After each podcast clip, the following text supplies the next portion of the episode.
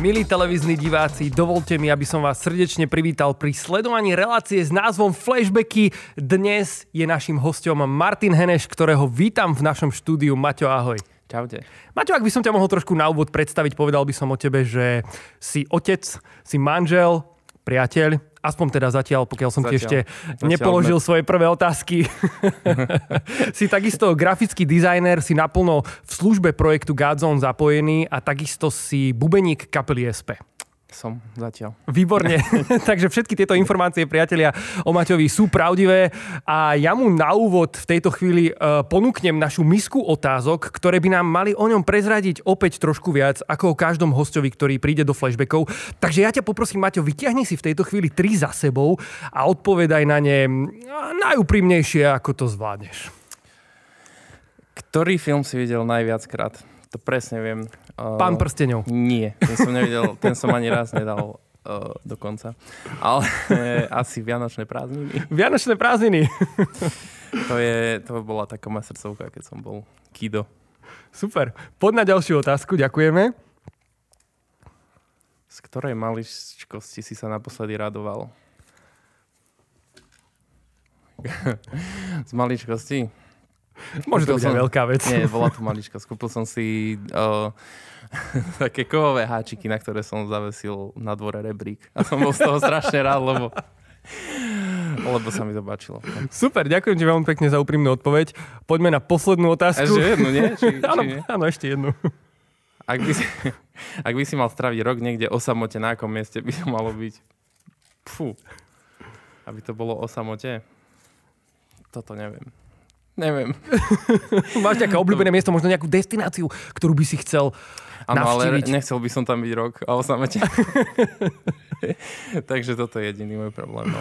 Uh, fakt neviem. Dobre, OK. Ďakujem ti veľmi pekne, že si absolvoval našu misku otázok. Priatelia, toto je podcast s Martinom Henešom, s ktorým ideme do ďalších tém. Vy zostaňte spolu s nami. Práve počúvate alebo pozeráte Godzone podcast s názvom Flashbacky.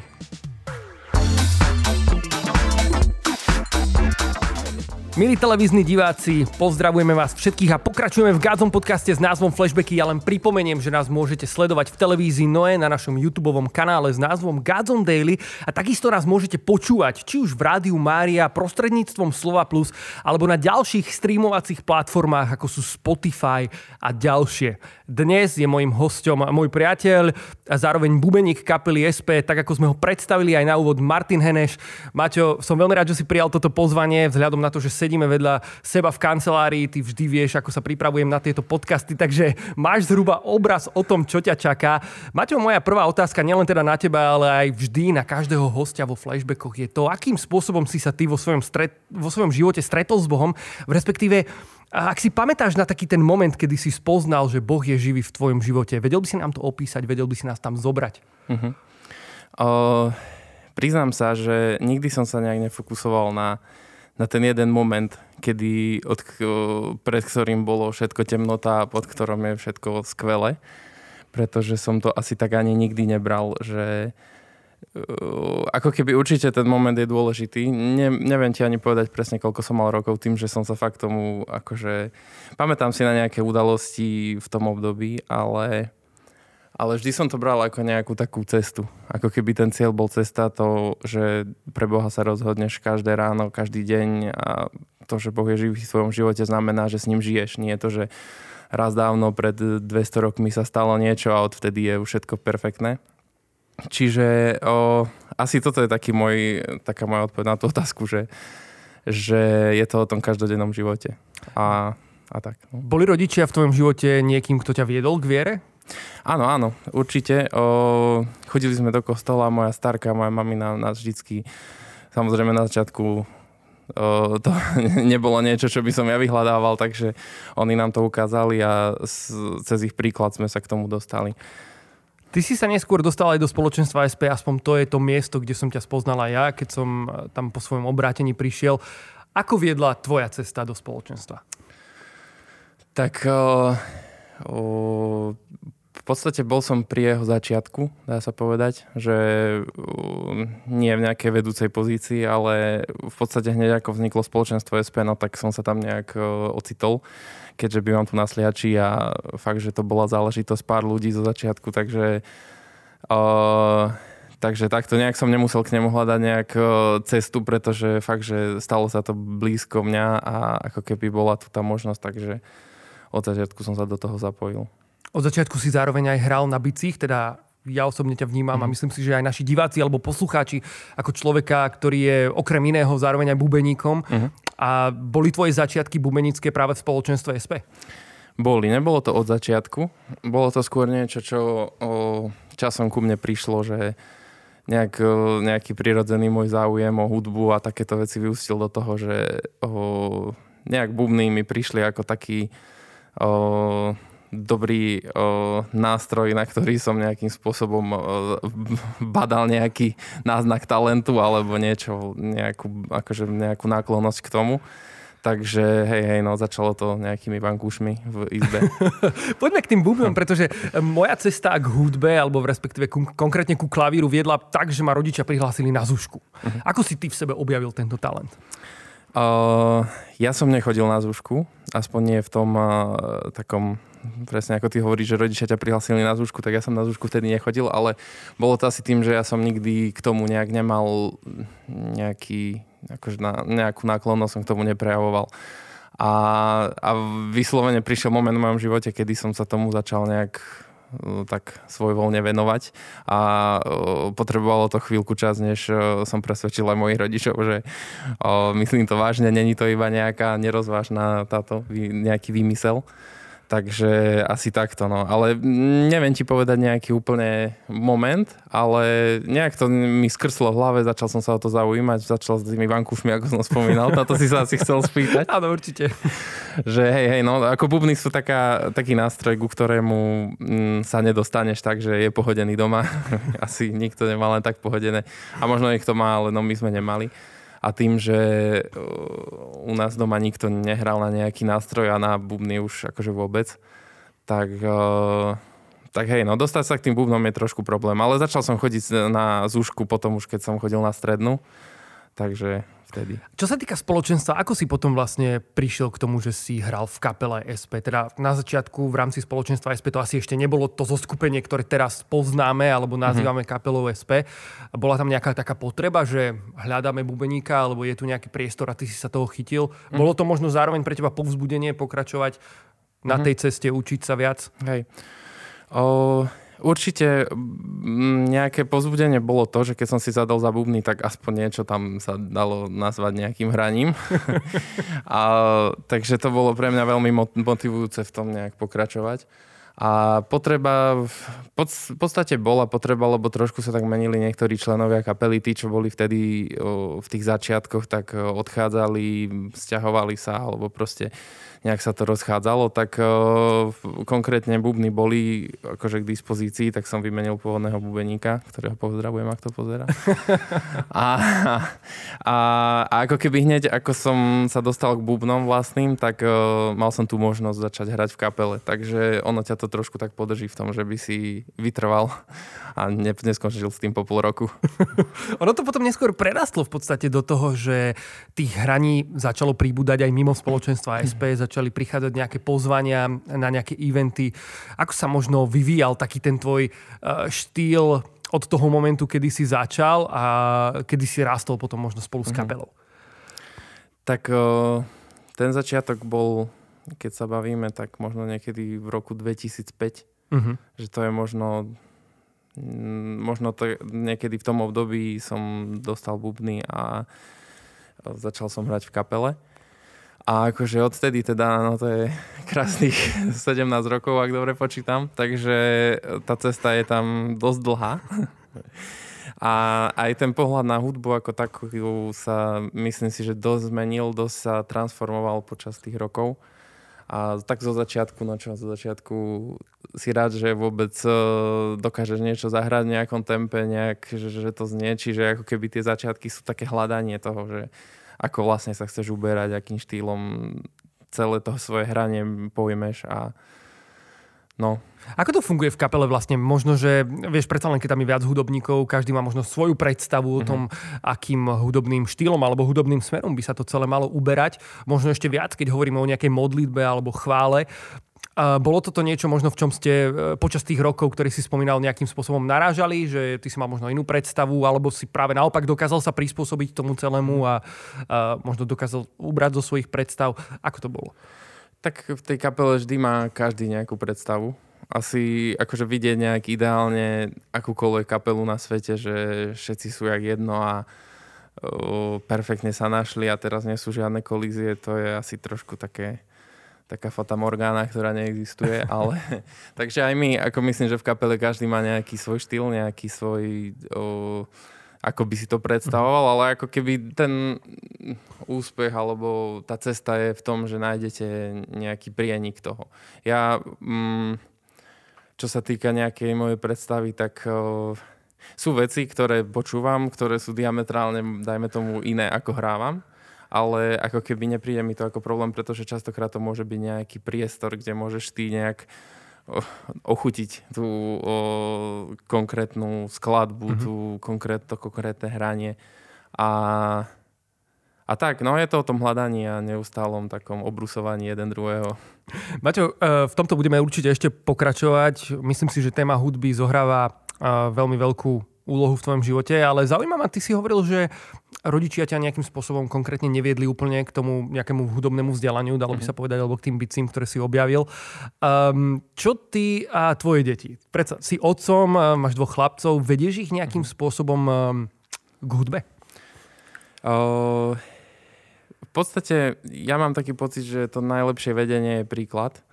A ako keby, keď ich budem viesť k hudbe, o, vždy som mal taký výkričník pri tom, že nechcem ísť ich k niečomu, napriek tomu, že ja mám, milujem hudbu, milujem aj to hranie, aj čokoľvek, tak nechcem na nich tlačiť, že toto je tá cesta, ktorou pôjdete a to, lebo ako keby chcel by som ich strašne vynahradiť za to, že ja som teraz v mladosti o, nechodil na bubny, tak ty teraz budeš, ale ako mm, o, starší Dávid, on má sedem rokov a teraz je vlastne prvý rok chodí na bubny, celkom ho to baví, ale ak berem to vždycky ako také, sú tam tie zadné dvierka, že keď nebude chcieť, no tak isté, že musíš spoznať nejakú tú, lebo to dieťa veľa vecí nechce, ktoré by si ho mal ty donútiť možno niekedy, ale ako keby nebudem ho nejak krvopotne k tomu ho pri tom držať.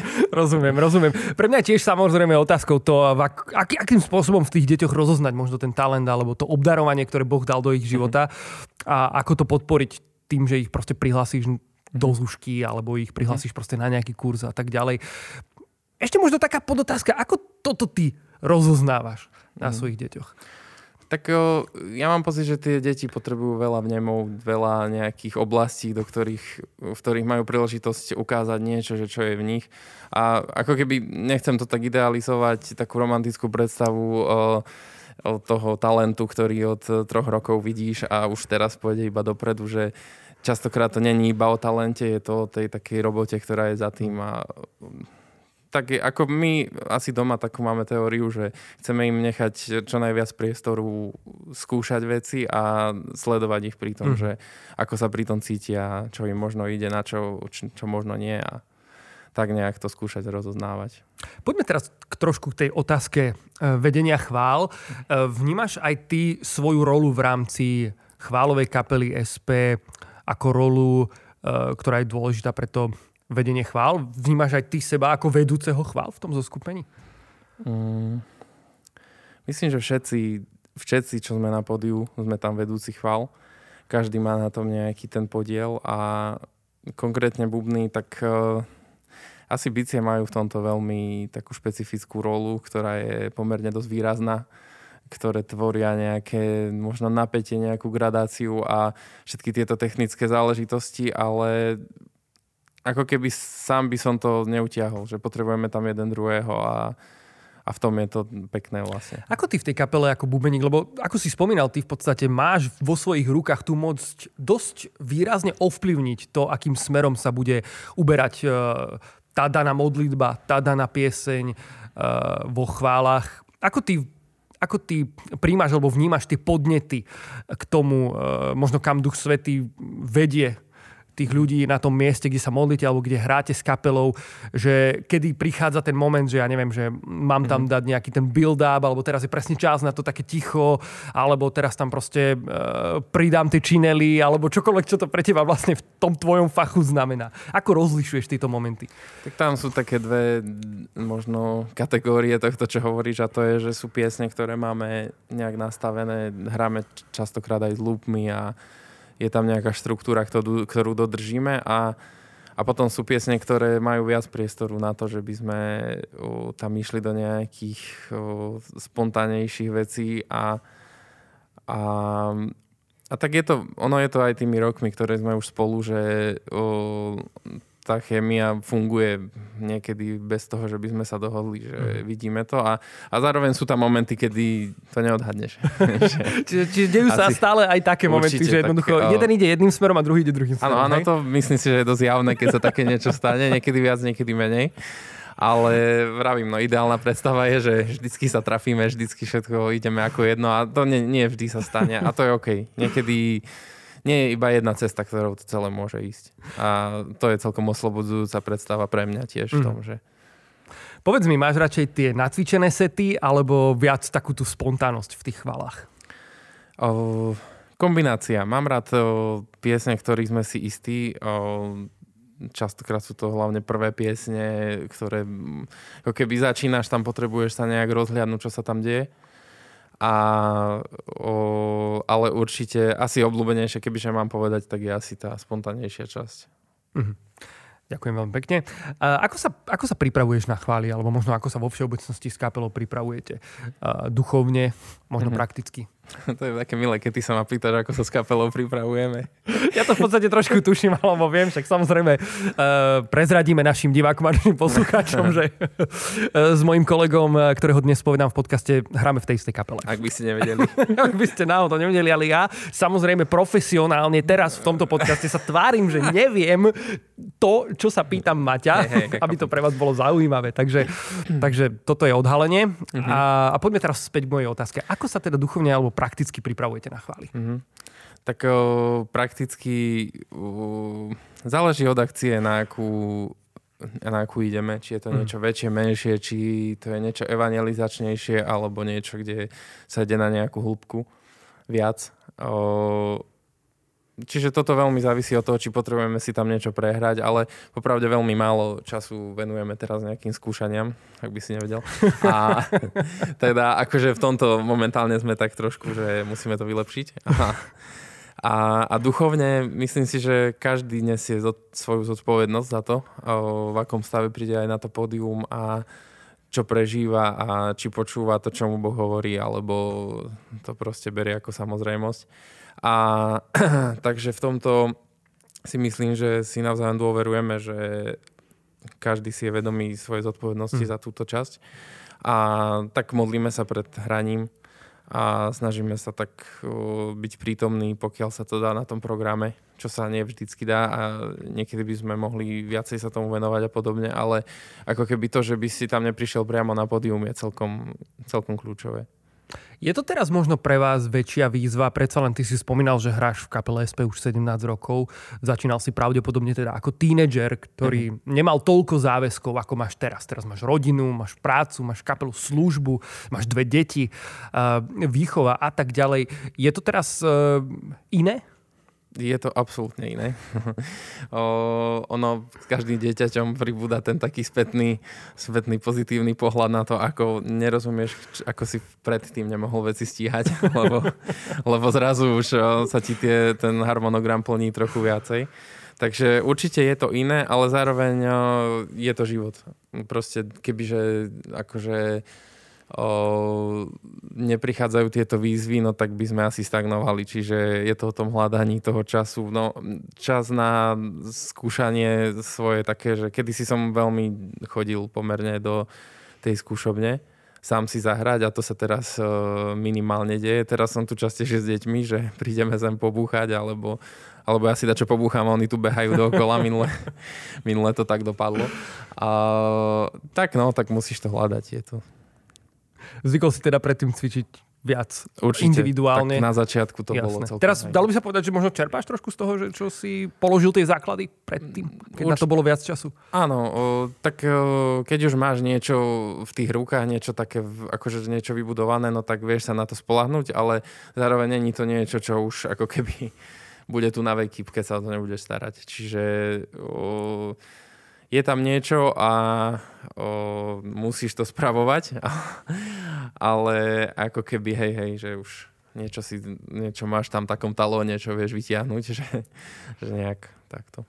Maťo, kapela es pé vydala nie jeden album a predpokladám, že teda určite nás niečo čaká aj v budúcnosti. Počúvaš vaše vlastné piesne? Popravde, aby som sa priznal, áno, občas. OK, to som nečakal. Nečakal som prekvapený. Si to? Hej, hej. Myslel som, že povieš nie. Uh, hej, hej, občas si pustím. Uh, nie, je to akože aj z takej, uh, či už uh, je to nejaký feedback, že by sme videli, že by som videl, kde sme, že by som videl, ako to znie, tak ma to zaujíma tak prirodzene. Ale o, sú veci, ktoré dokonca aj mám rád z tých akože piesní. to, to, to by sa predpokladalo nie, trošku. Povedz nám, že um, máš takú sériu na Facebooku, ktorú možno si niektorí všimli aj z našich poslucháčov alebo divákov, ktorej hashtag je, že moje muziky. A ja osobne som v tejto sérii tvojej hudby, ktorú zdieľaš na sociálnych sieťach, nevidel ešte žiadnu pieseň od kapely es pé. Čím to je? Neviem. O, ten, ten hashtag vznikol tiež tak spontánne nejak. O, pomerne dosť veľa hudby počúvam a pomerne rád sa s tým zdieľam s ostatnými. A o, som celkom taký otravný častokrát, že moje Zuzke, manželke furt niečo ukazujem. Pozri sa, toto som dneska našiel a počúvaj túto gitaru v tej a tej minúte a už akože... A nejak v jednom momente ma napadlo, že to budem dávať s nejakým rovnakým hashtagom. Nemám s tým žiadne väčšie plány. V mojej muziky nebol obsadený hashtag. Skúšal som to, tak som to začal. A, a kapela es pé, neviem... tak sa nestážia dostatočne. Ste to nedotiahli na to, aby mohli sa ocitnúť v tejto kategórii. Hej, hej, akože našu, naše veci občas počúvam, ale to občas je tam dôležité. Nie je to, že by som ich počúval dennodenne. Táto moje muziky vyslovene dávam také o, piesne, čo ma zaujímu v ten deň. A, no. Keď už sme pri tom teda, tak akú hudbu počúvaš? Ja pomerne... Neviem, neviem ti odpovedať na túto otázku. To znamená, o... že nemáš nejaký taký že špecifický štýl, že jednoducho ano, o... toto razím, hej? O, sú veci, ktoré o, by sa možno dali pomenovať do nejakých štýlov, ale snažím sa to nerobiť, pretože nechcem tie veci nejak škatulkovať, že toto áno, toto nie, pretože tá hudba je tak o, farebná, že o, sú veci, ktoré som kedysi vždy hovoril, že toto sa mi nepáči a prišiel som k ním, takže, mm-hmm. takže tak mám svojich nejakých interpretov, ktorým sa vždycky vrátim, ale ako keby mám vymenovať, tak je to strašne dlhý list a ani by som ti ho nevedel povedať z pamäti možno. A keby sme chceli dať takých, že top päť, vedel by si? Uh... Ak by som už teda mal z teba hej, niečo vytiahnuť. Hej, hej, určite. Uh... Poviem top päť, keď sa na to tak pozriem z takého dlhodobého hľadiska, mm-hmm. tak taký, čo sa vždycky ku nim veľmi rád vrátim. Čo by ti vyplul Spotify, nejaký mm-hmm. analytics? Spotify mi častokrát vyplúval veci, ktoré deti si počúvali, pretože sme, aby sme uspali najmenšieho Adama, tak sme mali konkrétny album, ktorý som mal toľko raz prehratý na konci roka, že úplne ovládol celý môj, celé moje štatistiky toho Spotify. Prezrať, toto potrebujem aj ja. Hej, hej, hej. Môžem ti potom poslať. Dobre, výborné. Ale taký, uh, je taký, nie sú to úplne nejaké mainstreamové veci, sú to také, že zatiaľ som nenašiel nikoho, kto by mi na tieto mená povedal, že áno, toho ja počúvam. Wow. Ale keď ho stretnem, tak rád sa s ním porozprávam. Napríklad Mayer Hawthorne, hm. to je taký z Detroitu, taký akože spevák, hudobník, alebo je taká kapela, ktorá vlastne už skončila, The Bucket, hm. tiež Amerika. A Johna Mayera mám veľmi rád. To je také niečo, čo by asi prvé mohol niekto aj poznať. A... Mm, neviem, je, ja mám problém uh, to menovať, aby som nemal ten pocit, že nemenujem veľa ostatných. No, rozumiem, takže... chápem. Jednoducho nechceš tých ostatných opomenúť. A... Ale stačí sledovať hashtag moje muziky. A... Výborne, priatelia na Facebooku alebo na Instagrame. Čerpáš ty inšpiráciu aj do tej chválovej hudby práve z počúvania takýchto rôznych interpretov? Mhm. Áno. O, tak ako vravím, tá hudba je strašne farebná a mne sa to na tom páči. O, že presne aj ten worship je, keď ideš do toho, že to chceš špecifikovať na nejaký konkrétny žáner, tak to vie byť veľmi nudné. Ale pokiaľ k tomu pridáš nejaké prísady, už či je to tým, že každý v kapele má nejaký hudobný vkus a každý niečo prinesie, tak to vieš niečím obzvláštniť. Možno taká archaická poznámka, ale predsa len môže kresťan vlastne počúvať a inšpirovať sa zo svetskej hudby? No podľa mňa určite môže. asi, asi by bolo príliš pohrdavé deliť už len takto hudbu na tú, čo urobili ľudia, čo veria v Boha, a tú, čo neurobili ľudia, čo veria v Boha. Ako keby uh, vedela by to byť príliš taká uh, príliš také čierno-biele videnie sveta. Mhm. A to, to nás častokrát okráda oveľa, keď takto úzko veľmi robíme čiary a toto nebudem... Ja si myslím, že určite áno. Ďakujem za úprimnú odpoveď. Maťo, ešte mám takú otázočku. Ovplyvňuje e, možno taká tvoja vášeň pre hudbu, zároveň to, že si bubeníkom vo chválovej kapele, nejakým spôsobom to, ako sa ty modlíš? Mm, o, as, asi do istej miery áno, ale o, pomerne počúvam málo worshipovej hudby na to, že hrám vo worshipovej kapele, no tak O, teraz, keď bol post, tak však ako veľa ľudí mal som, držal som ten Exodus a tam máš takú jednu vec, že musíš, o, nemusíš, ale je to jedna z tých disciplín, že počúvaš o, hudbu, ktorá ťa m, prináša bližšie k Bohu. Uh-huh. Čo to, sa to mi... tam bolo akože ako, ako podmienka toho postu to ma, vlastne. To, to, toto ma zaujalo, to definovanie toho, a zároveň mi to urobilo dosť ťažké rozhodovať, že čo z toho, čo počúvam, ma prináša bližšie k Bohu, čo nie. Tak ja som si to tak špecifikoval, že som počúval kresťanskú hudbu. Uh-huh. Uh, určite viacej chvál som počúval a nebolo to pre mňa najjednoduchšie, pretože prvé týždne v pohode, ale už tých deväťdesiat dní dodržať niečo také, to bolo pre mňa celkom výzva, to každý, kto ma pozná, tak vedel. Uh, ale uh, nakoniec som zistil, že častokrát sa mi modlí najlepšie asi aj v tichu. Uh-huh. A nemusí tam za každú cenu niečo hrať, aby to ako keby... Uh, Niekedy je dobré odstrániť všetky, všetky tie vonkajšie vplyvy, aby si tam zostal len ty a Boh. Mm. Maťo, ďakujem ti veľmi pekne za to, že si prijal pozvanie do nášho podcastu. My sme v tejto chvíli naplnili náš čas pre televíziu Noé. Priatelia, ale v tomto rozhovore budeme samozrejme pokračovať ďalej na našom YouTubeovom kanále s názvom Godzone Daily a na streamovacích platformách ako Spotify a ďalšie, a takisto v rádiu Mária. Takže ak chcete tento rozhovor dopočúvať dokonca, určite sa prekliknite na náš YouTube alebo na iný zdroj, kde budete môcť tento podcast dopočúvať. My vám ďakujeme veľmi pekne za vašu pozornosť. Tešíme sa na vás v ďalších flashbackoch. Maťo, ja ti ďakujem ešte raz. A ja ďakujem. Prajme vám všetkým veľa požehnania. Vidíme sa pri ďalšom podcaste. Ahojte. Priatelia, my v tejto chvíli plynule pokračujeme v rozhovore s Martinom Henešom, ktorý je dnešným hosťom Godzone podcastu s názvom Flashbacky, ďalej na náš YouTube a na streamovacie platformy a do rádia Mária. Maťko, takže my pokračujeme ďalej. V televízii Noé sme vyčerpali náš čas, dvadsaťšesť minút, takže veríme, že v tejto chvíli vítame na našom YouTube a, alebo ako našich poslucháčov, aj divákov televízie Noé. Maťo, ja by som sa ešte dotkol toho exodu, ktorý si ty spomínal. Čo ťa to napadlo dať si takúto výzvu vo svojom živote? Mhm. Je to niečo, čo som neplánoval. Absolútne to prišlo ku mne cez jedného priateľa. Absolútne som sa to ani nezaujímal. Ako keby ten post je také, taký čas, kedy si hľadám nejaké veci, čo si odopriem. Už častokrát to bola aj hudba, alebo káva, alebo čokoľvek, že si nájdeš niečo, čo máš pocit, že ťa priblíži k Bohu vďaka tomu, že si to odoprieš. A Ale ako keby hľadaš to v rámci toho postu a nie päťdesiat dní pred ním, či ako to presne vychádzalo. A jeden priateľ s tým prišiel, že poďme do toho. Ja som mu povedal, že nie. A ono to začínalo vtedy v pondelok a ja som vlastne vstal s tým, že nejdem do toho, a na obed som sa rozhodol, že a, idem a A to, prečo som to spravil, bolo asi, že dal som si taký rok, kedy som si povedal, že budem úprimný k sebe a k situáciám, ktoré žijem, a k veciam, ktoré prežívam.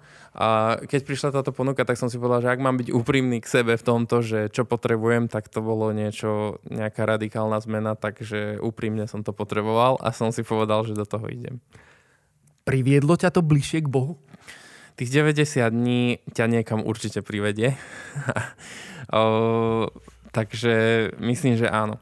Nemôžem povedať, že som to držal na sto percent, hlavne ku koncu už tá morálka trochu padala, ale o, myslím si, že keď o, trochu sa tým veciam venuješ a, a ako keby hľadíš na ten cieľ, nie je to, že ako keby to, že sa budeš sprchovať studenou vodou, som nebral ako niečo, čo ma privedie k Bohu. Bral som to iba ako jednu z tých vecí, ktoré ti majú k tomu dopomôcť a o, získať nejakú, nejakú, um, nejaký návyk, v tej, hlavne v tej modlitbe, v tom stíšení. To, to bolo pre mňa ten cieľ a myslím si, že to sa celkom podarilo. Akým spôsobom k tebe Boh hovorí? Ako ho ty najviac rozlišuješ jeho hlas v mm-hmm. svojom živote? To je ťažká otázka. Prepáč, ja viem, že sme ju ja, nemali pripravenú ja, dopredu, ja ale spontánne ma napadla, keď si hovoril o tom mm-hmm. exode. O, tak je to častokrát v bežných situáciách, kedy počuješ ten vnútorný hlas, kedy... O, ale hlavne musíš sa snažiť nechať k sebe hovoriť, pretože o, ja som taký človek, že veľmi rád sa nechám o, vyťažiť tou takou produktivitou, ktorá je okolo nás, že všetko dávam o, tak, aby som niečo zároveň robil počas toho, ako robím niečo iné. O, keď chcem nejaký podcast počúvať, tak ho počúvam počas toho, ako niečo iné robím. A ako keby, mal som raz taký čas, o, takedy dvetisícsedemnásť, alebo kedy som, som si povedal, že chcem žiť viac analogovo. Som to tak vtedy cool pomenoval. A, a ako keby som si povedal, že menej začnem, menej budem sledovať nejaké sociálne siete a začal som si kúpovať noviny. Wow. A akože, hej, ono to znie tak pekne romanticky a nebolo to ideálne, bolo to ľahké, ale ako keby to, keď o, niečo robíš možno aj tak, o, ako by som to, tak namáhavejšie, tak častokrát ti to o, niečo prinesie. Napríklad, že je pre teba jednoduchšie si preskrolovať denník nejaký a minútu po minúte si popozerať, čo sa deje a nemíňaš tým papier. A je iné vtedy vstať skôr, ísť si kúpiť noviny a nechať si čas, kedy si to popozeráš napríklad. Mm-hmm. A takéto veci o, konkrétne aj pri tej modlitbe sú, že musíš sa o to snažiť. Musíš, nemôžeš čakať, že keď zamestnáš každú sekundu svojho života nejakým, nejakou úlohou, tak Boh v tej sekunde, kedy si niečo nestihol, na teba vykrikne. Môže, ale ako keby, ak chceš ho naozaj počúvať, tak musíš aj ty niečo pre to urobiť. Ďakujem ti, Máťo. Mám tu také otázky, ktoré majú takú uh, uh, poznámku pri sebe, že na odľahčenie. Priatelia, milí poslucháči, veríme, že vás odľahčíme s Máťom v tejto Neviem chvíli. Odľahčiť. uh, si, si jedným z dvoch členov kapely es pé, neviem, či si teda o tom vedel, ktorí dosiahli vysokoškolské vzdelanie druhého stupňa. Áno. Ako, ako to využívaš vo svojej práci? Alebo využívaš denodene, to denodene. Nejakým spôsobom v službe? Nie, nevyužívam to absolútne. Akože som za to rád. Není veľa z životných situácií, kedy som to nejak prakticky pocítil, ale, ale tak ja nevedel som, že som jeden z dvoch. Ale vyvoláva to vo mne otázky, kto je ten druhý, ale asi tuším. Ja to nie som, priznám sa takto priamo ano. V Gazom podcaste. Ja som v podstate ale študoval to isté, čo ty ano. Na Katolíckej univerzite v Ružomberku. Uh, anglický jazyk pre komerčnú prax. Ano. Ty si ale išiel potom ešte na magistra ja do Trnavy. Pokračoval. A ja už som nepokračoval ďalej.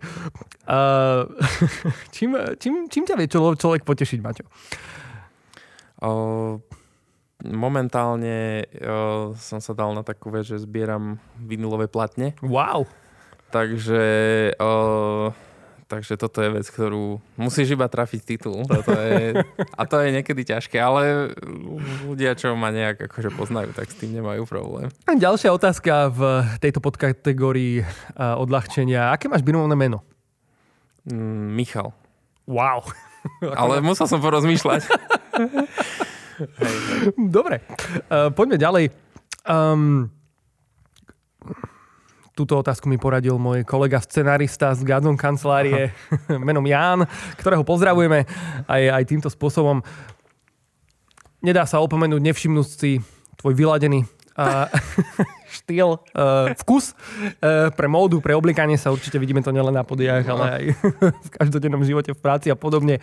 Uh, kde, kde berieš svoju inšpiráciu pre oblikanie, alebo ešte kontroverznejšie by som sa spýtal, kto ťa oblieka? To je veľmi jednoduchá otázka. Obliekam sa sám, ale zatiaľ mi to zdravie dovoluje, ale ale o... moja Zuzka, ak to teraz počúva a pozerá, tak sa podľa mňa veľmi smeje, ale a ono, asi ten vkus má hlavne ona a ja nekladiem až taký odpor. Ale minimálne sa tomu nebránim. A dal by sa povedať, že ani taký dôraz niekedy? Uh, hej, som, som taký... Uh, to praktično u mňa častokrát vie trošku preraziť. Akože nevravím, že by som sa teraz uh, neviem ako desne do, dohabal, ale... Pozri, na poslednej sankovačke. Ale akože...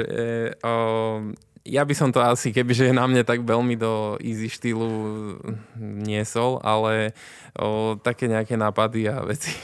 Neviem, či by som ja seba označil za človeka s vyladeným vkusom, ale moju Zuzku určite, takže... Uh, tak, ale, ale krátke gate na pódiu, to nie. To nie. To, v tejto otázke som v skupine s Dávidom. Áno, ja by som len pripomenul našim divákom a posluchačom. Dávid v kapele es pé razí takú teóriu, že jednoducho krátke gate na pódium nepatria. Hej, je to... To je jedno, že je v hangári na Campfeste tridsaťpäť áno, stupňov. Hangári na Campfeste je tak štyridsať plus stupňov. A je to veľmi nepraktické, je to veľmi nepríjemné, ale, ale ako keby... Hej, ja som asi v tej skupine, okay. Že ja si dám tie dlhé gáte, aj keď je to iný pain niekedy. Ďakujem, Maťo. Uh, ty si zároveň grafický dizajner, a to sme spomínali na úvod tohto podcastu. Povedz mi, že akú, na aké najzaujímavejšie zadanie si dostal, čo sa týka grafiky um, vo svojom živote? Tak uh, tých zadaní bolo neurekom.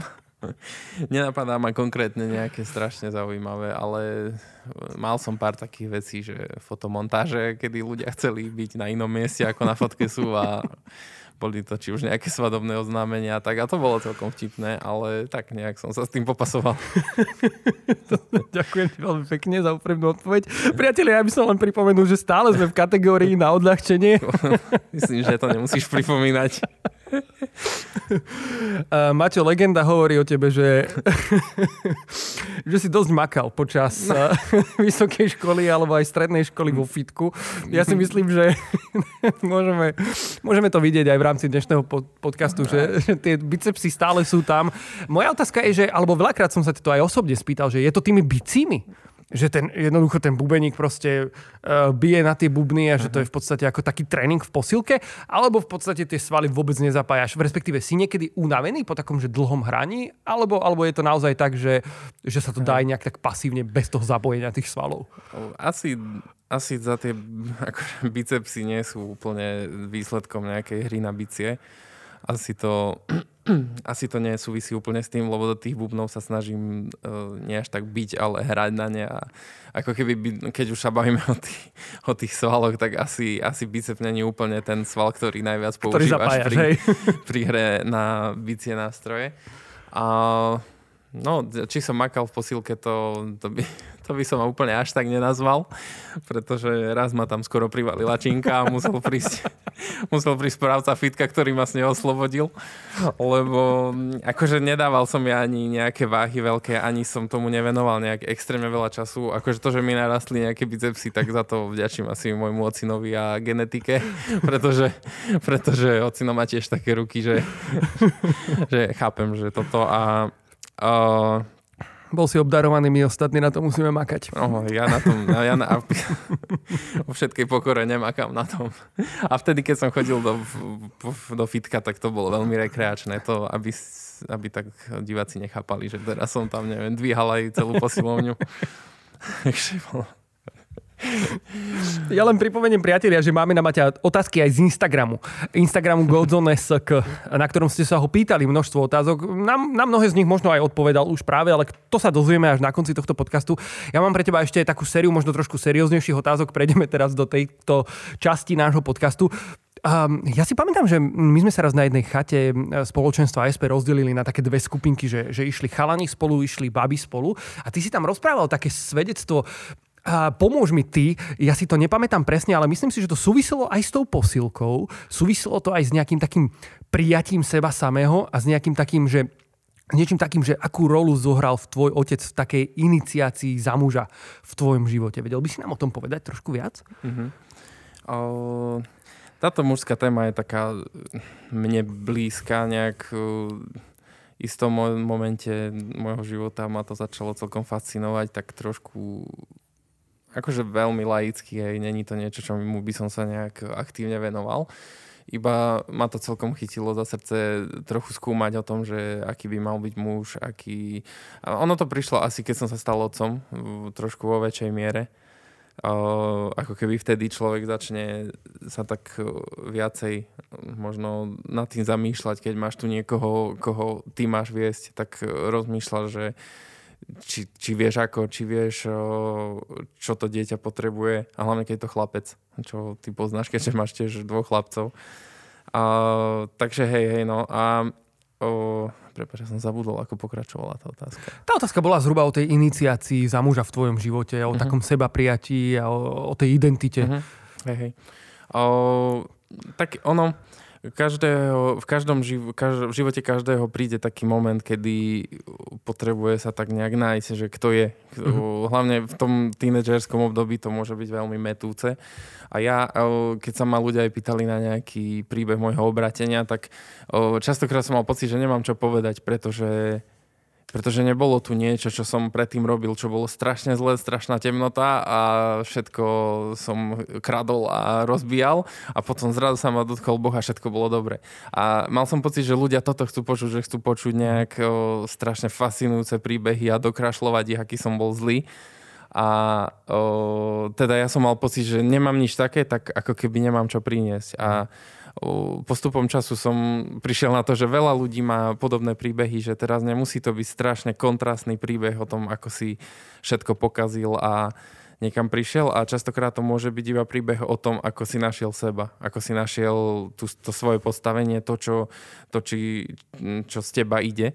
A, a ako keby aj tá posilka bolo také miesto, kde som to hľadal. Hej? Vravím, že veľmi to neidealizujeme, bolo to veľmi rekreačné, ale ako keby bolo, ono to vzniklo z takého, že prišli sme na strednú, každý sa tam chce nejak ukázať a mali sme na telesnej taký, o, takú vec, že no, zaveste sa tu na hrazdu a že kto koľko urobí s hybou. No, ja som sa ani raz nezdvihol. A to bolo pre mňa strašne taký moment, že som si povedal, dobre, toto idem niečo s tým spraviť. Začal som chodiť do fitka. A, a bolo to úplne len nejaké moje, prepáč, nejaké moje volanie o pomoc, nejaké také, že tak hľadáš, že chceš nejaký úspech, ktorý budeš cítiť od tých druhých ľudí. Ale ako keby to je, to nie je úplne to, čo podľa mňa aj Boh od nás chce. Pretože každý z nás je jedinečný a každý má niečo v sebe, čo môže dať ostatným. A ako keby u mňa to prišlo aj v tomto, že, že možno tá mužská téma ma začala celkom fascinovať, tak som sa tomu tak venoval. A, o, a tak. Zmenilo sa tvoje vnímanie Boha ako otca po tom, čo si sa ty sám stal otcom? Uh, určite áno, určite ti to trochu zmení pohľad uh, na všetky veci, však som vravel, hlavne ten, keď máš chlapca, tak uh, dáva ti veľmi veľa príležitostí, kedy sa zamýšľaš aj ty sám nad sebou, keď vidíš, ako on uh, vyrastá a, a ako keby uh, zamýšľaš sa nad tým, že ako Boh na teba pozerá, keď uh, ty robíš niečo, čo možno ja si predstavujem inak a ako sa pri tom cítim a uh, celkom je to také pre mňa fascinujúce, že Boh teraz uh, tu na mňa nebude kričať, hej. Mm-hmm. Ale ako keby vidíš tú emóciu svoju ako nedokonalého človeka a uh, čo to s tebou robí, tak uh, no, je to také. Hovorí sa možno, že žijeme v takom, v takom období takej krízy otcovstva. Vnímaš aj ty mm-hmm. vo svojom okolí toto nejakým spôsobom? Uh, myslím si, že... Uh, nerad nazývam úplne uh, obdobia, že sú krízou niečoho, alebo, alebo že sa niečo je zlé a už, už nebude nikdy dobre, lebo dobre už bolo, vieš. Čiže uh, toto je pre mňa taký trošku deprimujúci pohľad, uh-huh. ale akože určite sú, uh, častokrát je ten uh, uh, otec niečo, čo... Veľmi zvláštny po, o, obraz otca sa vytvára v spoločnosti častokrát. Veľmi zvláštny obraz o, muža už je, keď už len ideme od nejakých filmov, že, od nejakých seriálov, že od malička to nejak vidíme, že otec je vždy ten taký, á, taký ten nemotorný... O, nemotorný budíš k ničemu, ktorý všetko tak akože zo srandy do tohoto a musí prísť mamina, aby všetko dala do, do kopy. A ako keby toto, mám pocit, že je dobrá výzva pre chlapov, že, že by si mali veriť a že by mali aj prevzať tú iniciáciu, iniciati- prepáč, iniciatívu uh, a byť otcami. A ako keby nečakať na nič, pretože my častokrát čakáme uh, na to, keď... Uh, keď budem mať deti, bude to takto, keď budú deti toľko ročné, bude to takto, ale ako keby ten život sa deje tu a teraz. A uh, aj teraz sme mali takú uh, chatu spoločenstva, kde sme boli takto rozdelení a presne to sme sa tam rozprávali, že tá iniciácia uh, musí prebehnúť aj teba ako otca, pretože tebe sa narodí dieťa a potrebuješ uh, sám seba iniciovať do toho, že by si, stala, by si, že by si sa stal otcom, pretože mm. myslím, že matka nepotrebuje na to nejakú uh, strašne zdelenie informácia, že sa stala matkou, ale ty ako chlap potrebuješ sa preto rozhodnúť a vytvoriť si ten vzťah s tým dieťaťom. A to začína už pri plienkach. Takže, takže toto mi príde ako podstatné, že žiť nejak prítomný moment a nečakať na nič v tomto. Wow, ďakujem ti veľmi pekne. Akým spôsobom ty vedieš deti k Bohu? O, o, asi najlepšie vedenie, hlavne v tomto veku, je príkladom. Pretože o, ťažko to dieťa niekam dovedieš tým, že mu budeš iba rozprávať, že čo by mal robiť, čo nemal, pokiaľ teba nevidí to robiť. Mm. Hej? A to už, či sa bavíme o modlitbe, či sa bavíme o chodení do kostola. On, pokiaľ nevidí teba, že predtým máš nejakú bázeň, že je to pre teba niečo dôležité, tak to nebude dôležité ani pre neho.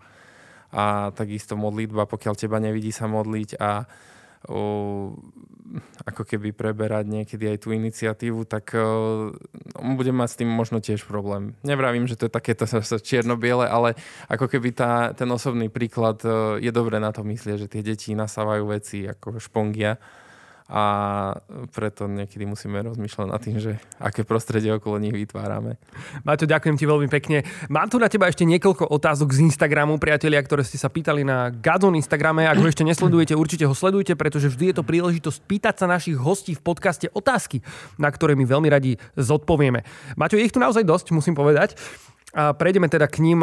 Kľudne nechám na teba, že pre, na ktorú sa rozhodneš odpovedať stručnejšie, na ktorú to budeš ktorú chcieť proste rozviť, alebo ktorú preskočíme. Úplne buď v tom slobodný.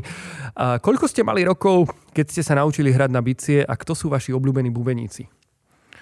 Rokov som mal, koľko bolo to, tak dvetisícpäť, čiže okolo tých sedemnásť osemnásť.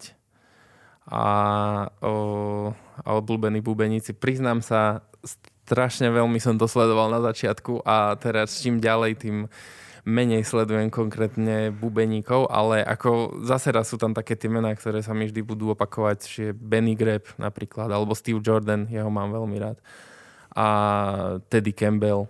Ale vravím, je ich strašne, hlavne v dnešnej dobe už veľa a už strácam prehľad, priznám sa. Ako je to, čo sa týka slovenských bubeníkov?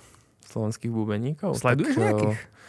Mm. Alebo vy sa rozoznávate navzájom medzi sebou nejako v rámci tej slovenskej scény, či už v rámci akože kresťanskej hudby alebo nie kresťanskej hudby? V rámci hudby? Kresťanskej myslím, že určite. Myslím, že to sme celkom pomerne taká komunita, že... Áno, tak ja rámci... vidím minimálne na pódiu vždy, že si porovnávate tie rytmičáky, že sa tam rozprávate o tých plechoch bubeník... a stojanoch. V rámci slovenských bubeníkov kresťanských, tak uh, myslím, že tam sa deväťdesiatdeväť percent všetci poznáme mm. navzájom a myslím, že je to veľmi fajn, že vieme si aj pomôcť, keď niečo treba požičať alebo čokoľvek. Takže to je taká, no ale tí bubeníci sú taká špecifická skupina v rámci kapiel, že presne jak hovorí, že, že asi z nástrojov sme veľmi takí súdržní. Radi sa o nich rozprávame minimálne. To je pravda, to je pravda. A tak zase sú aj ostatní, musíme teda povedať, že určite tí gitaristi elektrickí, hej, oni elektrický. Zase tie... Keď sú v elektrike. Keď sú v elektrike, tak, tak oni si porovnávajú tie krabičky. Nie? Klavesáci si požičiavajú stoličky navzájom a podobne. Ano, ano. Máte aj svoju vlastnú Facebookovú skupinu? Nemáme. Nemáme. To, to, ak máte víno, tak sa musíme inšpirovať, ale my nemáme. Zatiaľ nie, zatiaľ nie, ale tá scéna je naozaj pomerne malá na Slovensku, takže je tu naozaj príležitosť poznať sa naozaj do veľkej miery osobne. Ďalšia otázočka. Na čo si zbalil svoju ženu? Aha. Na čo som zbalil moju ženu? Na túto otázku neviem, či viem odpovedať. Neviem, či som ju zbalil. Je to celkom hanebný spôsob, ako opísať to, že sme spolu začali chodiť, ale na toto, na toto nemusíme odpovedať. Pardon. Dobre, poďme k ďalšej otázke. Uh, ako ste sa dali s manželkou dokopy? Ah, z iného súdka. My sme sa dali dokopy, oh, poznali sme sa, jak žijú, akože že od malička. A nemali sme sa veľmi radi, veľmi dlho, dlhú dobu, ale nejak v istom momente našich životov prišli momenty, kedy sme si uvedomili, že vlastne máme toho veľa spoločného a začali, také tie spoločné záujmy nás veľmi zblížili, či je to hudba napríklad. Pamätám si veľa momentov, kedy sme spoč- spolu počúvali Discmanu na jedných sluchátkach nejakú vec a počúvali, počúvaj, počúvaj toto a teraz to stále ja robím, ale už to nechce toľko počúvať ako vtedy. Mali by sme povedať, že tvoja manželka bola vlastne tiež súčasťou istú dobu kapely es pé, mm-hmm. ako, ako speváčka. Áno, áno. Ako vokalistka? Áno. Už, už ja neviem, kedy to bolo, ale no, to celkom to... už dávno. Áno, áno, áno, áno. Ale aj tvoja. Áno, no, vlastne áno. No, vlastne. Obidve sa volajú Zuzky. Zuzka. Nech sa páči. a, a moja žena tiež vlastne ma nemala rada úplne na úvod. Vidíš, teda. Tak to je najlepší predpoklad. Máme spoločného. Ako... máme spoločného viac, ako sa zdá. Uh, aké sú tvoje obľúbené raňajky? Moje obľúbené raňajky z McDonaldu. No wow, okej. Okay. nie, nie. Um, ja mám veľmi rád raňajky, nie som ten typ, čo by ich preskakoval. A keď... Uh... Keď je, nie že z McDonaldu, ale celkom rád chodím na raňajky niekam. Mm, okay. Párkrát sa nám to aj s manželkou podarilo, pri deťoch je to trošku ťažšie, ale ako keby máme to radi, myslím, že obaja, že ako keby keď to jedlo spoločné, tie raňajky. Je to také nezvyčajné, ale máme to obaja radi celkom. Na akom najlepšom koncerte si bol? Fú, to už bolo dávno, keďže tu máme za sebou tieto dva roky, ale... Na tridsiatku som od mojej Zuzky dostal Johna Mayera v Londýne. Wow. A to bol taký silný rok, lebo potom sme boli ešte na Red Hot Chili Peppers v Ríme. Wow. A na Bruna Marsa vo Viedni. Ale to bolo náhodou. Ale, ako pláno... ale plánovaný bol iba ten John Mayer a tie ostatné veci sa k tomu tak pridružili. A to bol celkom zážitok. No. Wow. Ďalšia otázka. Dokážeš sa pri bubnovaní modliť? Dokážem, ale tiež sa na to nepozerám iba tak, že teraz sa musíš modliť. Ono, berem to ako niečo, čo prinášam pred Boha a o, není to iba zjednodušene povedané niečo, čo robíš vtedy, keď hráš. A ako keby vtedy musíš vnímať, áno, musíš o, na to myslieť a modliť sa, ale ako keby o, to je iba taký výstup z celého tvojho života. Mám pocit, že nemôžeme sa tváriť, že to je, kde, sa to pre, kde to prebieha, je iba to pódium. Že je to v podstate celý tvoj život, čo sa tam možno nejak odzrkadluje. Dalo sa povedať, že tá chvála je takým životným štýlom? Určite. Tak o tomto sa veľa nahovorilo. Je to áno. Chcel si niekedy vo svojom živote skončiť s hraním v kapele? O, tak rôzne sú obdobia v tom hraní. Tiež to nie je vždycky niečo, čo so strašnou radosťou človek vždy má na to náladu, vždycky o, ako keby ho to... Určite sú také momenty. Ne, nepamätám si na nejakú veľkú krízu, že teraz by to bolo, ale, ale určite boli také momenty, že ma to napadlo. Ako s celým bubnovaním vlastne. Že... Uh-huh. Čo by si poradil začínajúcemu bubeníkovi? Aby sa nebal začať a nech si zoženie nejaké bubny, nemusia to byť najlepšie bubny a nech začne skúšať veci. Že ako keby nedá sa čakať iba na nejaký konkrétny nástroj a pokiaľ ho nemám, tak sa nedá, dá sa na všetko mať. Alebo ako v tvojom prípade, keď nemáš bicie, použiješ hey. vankúše. Vankúše, alebo som si nalepil na taký diár dva puky. Alebo som to videl, takýto super nápad niekde. Ale našťastie potom prišli bubny. No. Kto ti dal peniaze na tvoje prvé bubny? Moji rodičia. Wow, po... tak to je úžasné, že ťa takto to... podporili v tom ano, vlastne, ano, nie? Ano, že to hej, bolo hej. zároveň takým potvrdením pre teba, že... Áno, hej, hej, to keď sme hovorili o tom, že ma neviedli k hudbe, to neviedli, nechodil som do Zúšky, ale hmm. ako keby boli mi veľmi oporou v tom, keď som sa preto rozhodol, za čo som im veľmi vďačný a až sa im čudujem, že, že ako keby ocino v jednom momente prišiel za mnou do izby, dal mi peniaze, že tak si ich choď teda kúpiť. Wow. A ja som prišiel do hudobní, že chcem tie čierne. Absolútne ma nezaujíma. Nechcete si zahrať? Nie, lebo už som sa tu na nebol predsa pozerať veľakrát cez výklad. Takže ako keby bol to takéto. A na čineli mi dala, ako keby potom som zistil ešte, že k tomu nie sú tie čineli, čo tam boli zavesené. Ja tak, že to musíš kúpiť extra. Áno, no, to, to bola pre mňa veľmi vtedy nová informácia. A na tie mi dala peniaze moja sestra, Júka. Okay. Takže hej, hej, to za to wow, som je veľmi vďačný. Ona, ona si to vraj nepamätá, ale... Bolo to tak. Dávame jej kredit v tomto podcaste. Myslím si, že aj Julo má podobný príbeh s tým, ako si kúpil svoju prvú gitaru. Tiež mu dal niekto ešte v dobe slovenskej koruny päťtisíc korún a on tiež prišiel do hudobnín a povedal tú čiernu. Hej, a prišiel do tých istých hudobnín, predpokladám. To boli jediné hudobnín. Vykradli sme všetky čierne nástroje, čo tam boli. Čierna bola asi vtedy iná, ale tá je stále iná.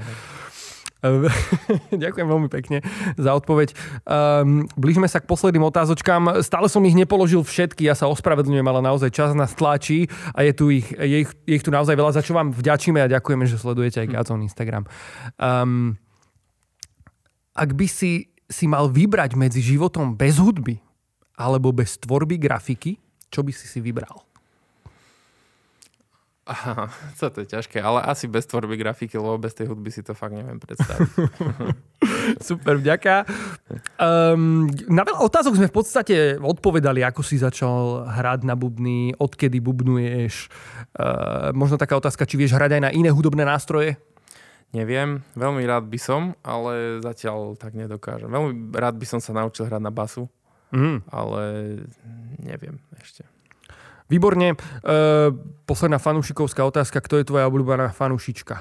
Uh, v zátorke Dávid. Otázka. Dávid? Tak možno Dávid Falkovský sa infiltroval do asi, asi to Instagramu projektu Godzone a chcel to tu sabotovať touto otázkou. Dávid. O tom môžeme kľudne preskočiť. Samozrejme, odpúšťame ti, Dávid, a pozdravujeme ťa touto cestou. Tešíme sa na teba, keď prídeš z dovolenky. Dúfam, že sa máš dobre. Dúfame, že sa ti darí. Ďakujem ti, Maťo, veľmi pekne ešte raz, že si prišiel do Godzone podcastu. Bol to veľmi príjemný rozhovor. Priatelia, verím, že bol tento rozhovor pre vás plný povzbudenia a inšpirácie. A napíšte nám do komentárov, dajte nám vedieť, čo sa vám páčilo, koho by ste chceli vidieť v tomto podcastovom kresle sedieť ďalej v ďalšej relácii Flashbacky. My vám ďakujeme za to, že ste nás počúvali, že ste nás sledovali. Odoberajte tento YouTube kanál, ak nás pozeráte na YouTube, odoberajte Spotify. Dá sa followovať Spotify, Maťo, vlastne? Dá sa, dá sa. Hej, hej, tak followujte Spotify Godzone určite pre ďalšie podcastíky, ktoré pre vás pripravujeme. Prajme vám všetkým veľa požehnania, tešíme sa na vás aj na mnohých eventoch, ktoré nás čakajú, obzvlášť teraz v lete. Uh, myslím si, že to bude viacero hraní nielen v rámci Slovenska, ale aj v rámci, v rámci Českej republiky a my sa spoločne s kapelou es pé na vás tešíme a vidíme sa. Majte sa krásne, ahojte. Ahojte. Ďakujeme, že si sledoval toto video. Odber nášho YouTube kanála ti zaručí, že už ti žiadne z našich videí neújde. Ak chceš podporiť celoročnú službu projektu Godzone, môžeš tak urobiť prostredníctvom kjú ár kódu na obrazovke. Ďakujeme.